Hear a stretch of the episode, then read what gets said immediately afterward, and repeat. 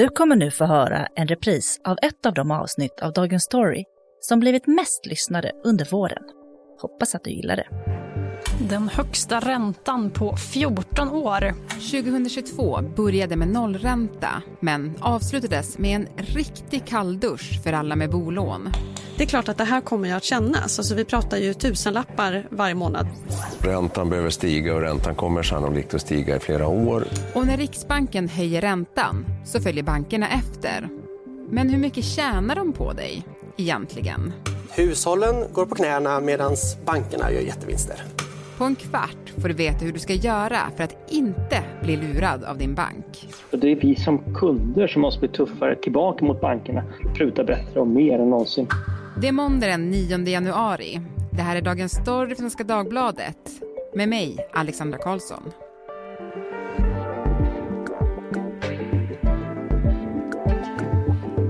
Joel Dahlberg, reporter på SvD Näringsliv. Hej på dig. Hej. Du, eh, kommer du ihåg för några dagar sedan när jag kom till dig på redaktionen? Mhm. Du kommer ihåg? Jag kommer ihåg. Ja. Mm. Och jag var helt uppgiven för att jag har ju ett bolån Mm. med en ränta som är bunden. Så just nu mår jag riktigt bra. Mm. Men inte så länge. Nej, för i februari går det ut. Och då sa jag till dig Joel, vad ska jag göra? Alltså jag kommer få så mycket högre kostnader, det kommer vara dubbelt så mycket. Mm. Då gick jag till dig som den expert du är Mm. och då sa du så här, ja du får väl be till Gud. Ja. Och jag är inte ens troende. Nej, Nej. det är så illa alltså. Det var ett sätt att uttrycka att det finns ingenting du kan göra åt det. Din ränta kommer att höjas. Ja, Och det är med ganska mycket. precis. Mm. Men du, Mm. du kände lite hopplöshet där. Jag kände hopplöshet och jag tror det är väl många med bolån som kanske gör det just Ja. nu. Jag tänkte vi skulle ta det lite från början då, hur vi hamnade här. För under hösten har ju då Riksbanken höjt styrräntan och den har ju länge legat på noll eller till och med minusränta. Nu är Verkligen. den 2,5 procent. Mm. Alltså hur stort är det? Det betyder ju att eh, många har fått sin eh, boränta tredubblad alltså. Från drygt 1% till långt över 3%. Så att tre gånger dyrare. Och har du ett lån på, på 4-5 miljoner så blir det ju liksom, det är kanske 100 000 kronor på ett år i, skill- Mm. i skillnad kan det bli. Mm. Det är klart att det är, sen, är, sen har du ju avdrag då på räntor men ändå, det är, det är väldiga utgifter för ett, ett vanligt hushåll. Mm. Och, och, och varför sker det då? Det har ju med inflationen att göra. Att Riksbanken har en skyldighet och ett uttalat mål att hålla nere inflationen och den är nu hög och det enda instrumentet som Riksbanken har är att höja räntan och då följer boräntorna med. Ja men precis. För så mycket vet jag att när Riksbanken höjer räntan, då höjer också bankerna. Så är det. Ja. Mm. Eh, och, och, men måste de göra det?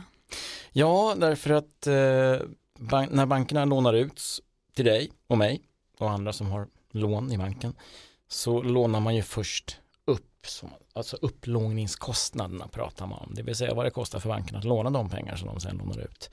Och de kostnaderna ökar när Riksbanken höjer räntan, så att ja, så är det, det måste de.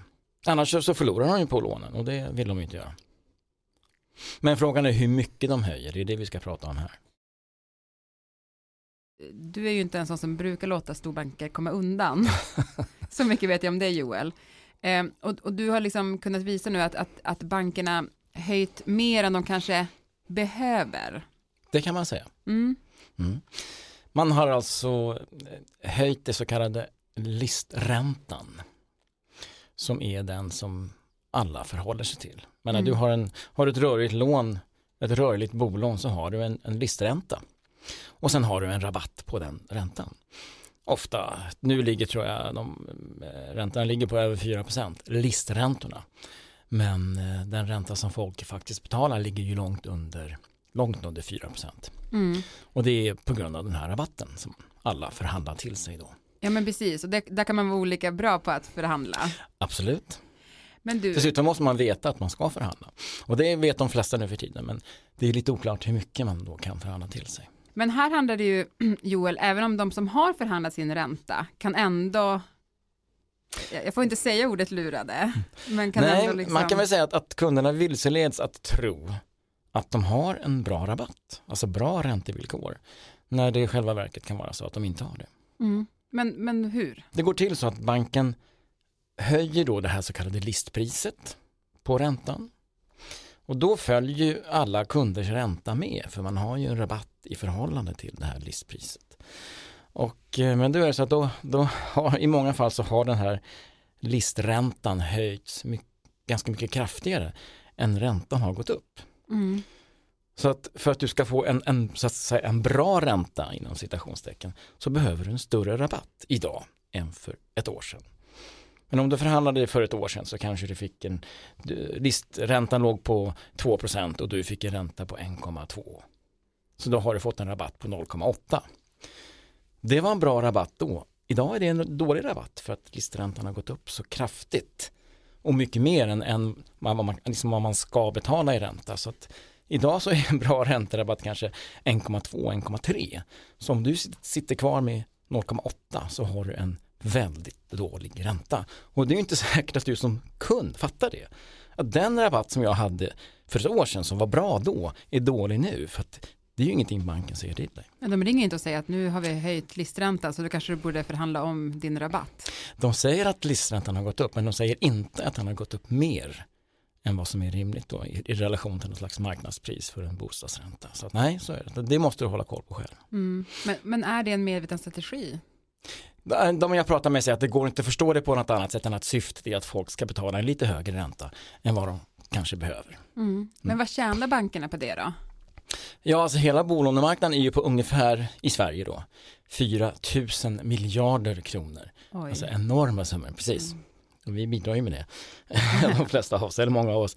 Eh, och det betyder att 0,01 procent pratar alltså en tiondels promille, det är ju väldigt, väldigt lite, måste man ändå säga, betyder, om man ser då till eh, hela marknaden 4 000 miljarder, det betyder, om man lyckas höja räntan med så lite, så är, betyder det en ökad vinst för hela marknaden på 400 miljoner.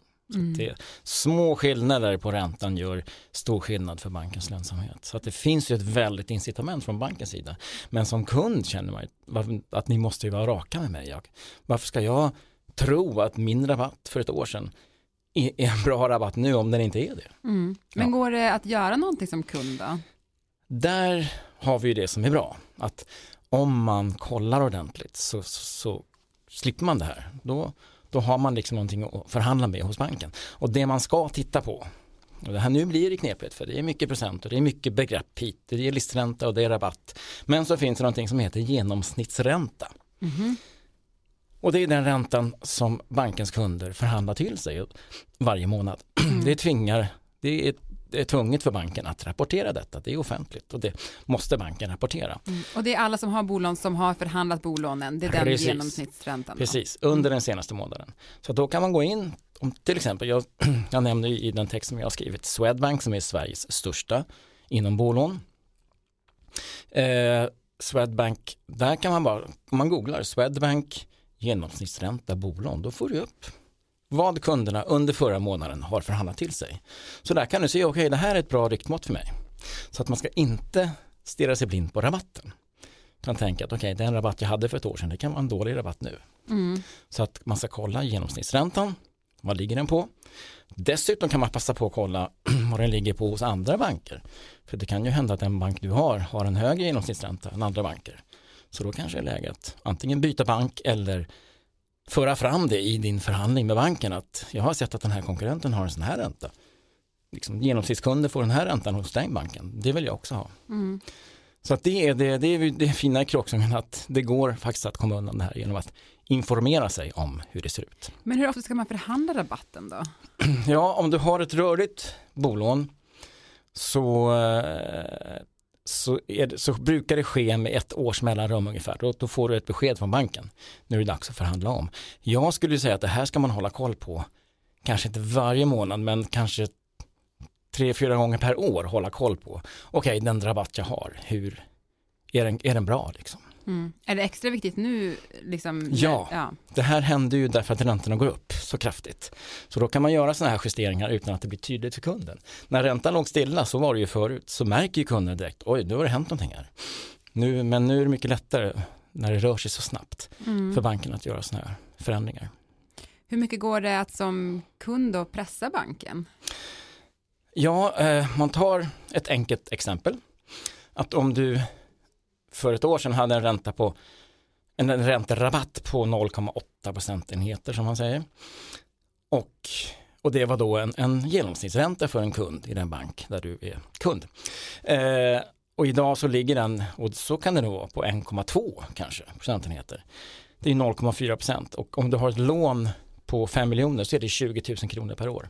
Mm. Så det är inga små pengar alltså man har att tjäna på att faktiskt hålla koll på det här. Mm. Men det, det känns väldigt jobbigt ändå, måste jag säga. Jag som inte är så, varken pepp på att förhandla eller, ja. Ja, ja, men om du behöver motivera dig själv så kan du säga, vill jag att de här 20 000 kronorna ska gå till mig eller till banken? Ja, det, det kanske var, är en bra motivation. Ja, det var en helt okej motivation. Mm, tack. Men du, eh, jag började med det där att jag kommer att vara tvungen att förhandla min ränta mm. strax då, för då är min bindningstid slut. Och då tänkte jag att så här, det är många som är i den här situationen nu som vi har pratat mm. om, som har mm. bolån, räntan går upp, det är liksom jobbiga ekonomiska tider. Vad är dina bästa tips? Alltså, det, räntorna är högre, det kan man inte göra någonting åt. Så det måste man bara acceptera. Eh, sen finns det säkert många som funderar på, ska jag sälja min bostad? Är det så att jag inte kommer ha råd att bo kvar? Ska jag då sälja och när ska jag sälja? Det där är jättesvåra frågor som man måste ta med liksom rådgivare och så vidare. Och man måste göra en ordentlig genomgång av sin privatekonomi, hur det ser ut. Men att ha tummen i ögat på banken när det gäller vilken ränta man har är ju det bästa. Mm. Faktiskt. Mm. Och ska man, vara, ska man vara rädd för att säga så här, då byter jag bank? Nej, verkligen inte. Nej. Det är ju hela grejen, att du ska vara rörlig. Sen finns det ett problem då om du har ett bundet bolån till viss del. Då är det ju svårare att byta bank för då måste du lösa det lånet och det kan kosta extra pengar så att säga. Men klart om du har ett, säg att du har ett ettårigt lån så då ska det ju vara lugnt. Det ska inte vara så dyrt. Men om du har bundet på längre tid så är det ju svårare då att byta. Mm. Så att det, det kan vara en, en komplicerande faktor. Men om du har 100% rörligt eller om du precis, om du har rörligt och bundet och det bundna precis som i ditt fall då, håller på att gå ut. Då ska man verkligen passa på att förhandla. Var tuff alltså. Men du Joel, hur tuff vågar jag vara då? Du eh, ska vara så tuff som ditt samvete bjuder. Du kan vara jättetuff alltså. Du kan verkligen säga att ja, jag tycker inte det här är schyssta villkor. Och jag litar inte, inte ens på det du säger när du säger att det här är den lägsta ränta du kan ge mig. För att jag vet att ni, ni tjänar fortfarande pengar på mig på de här nivåerna. Så att man kan vara jättetuff. Mm. Men hur vet man att banken kommer gå med på det då? Det kanske de inte gör. Men det finns ju ingenting som tvingar en, en person att vara kund i en bank då får man väl flytta sig. Om man, man tycker att ja, men det, här, det här var inte det svar jag ville ha, då får man höra sig för vad, vad som behövs för att kunna byta bank. Mm. Jag kan tänka mig att du är hård i förhandlingar. det där ska jag inte säga mer än tusen ord Joel. okay. Ja, så är det kanske. Mm. Du har en bra ränta. Jag har en ganska bra ränta. Ja. Hörde Joel, tack för att du var med i Dagens Story. Tack så mycket.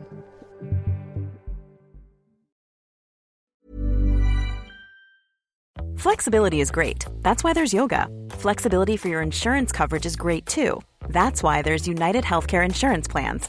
Underwritten by Golden Rule Insurance Company, United Healthcare Insurance Plans offer flexible, budget friendly coverage for medical, vision, dental, and more. One of these plans may be right for you if you're, say, between jobs, coming off your parents' plan, turning a side hustle into a full hustle, or even missed open enrollment.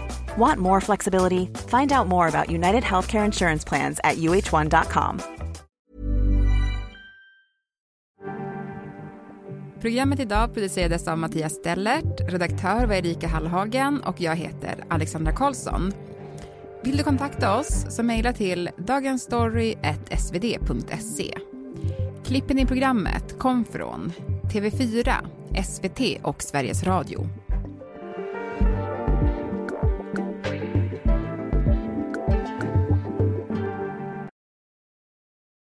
Under sommaren sänder Dagens Story repriser av några av våra mest lyssnade avsnitt. Den 7 augusti är vi tillbaka igen med nya avsnitt som vanligt. Vi hörs då.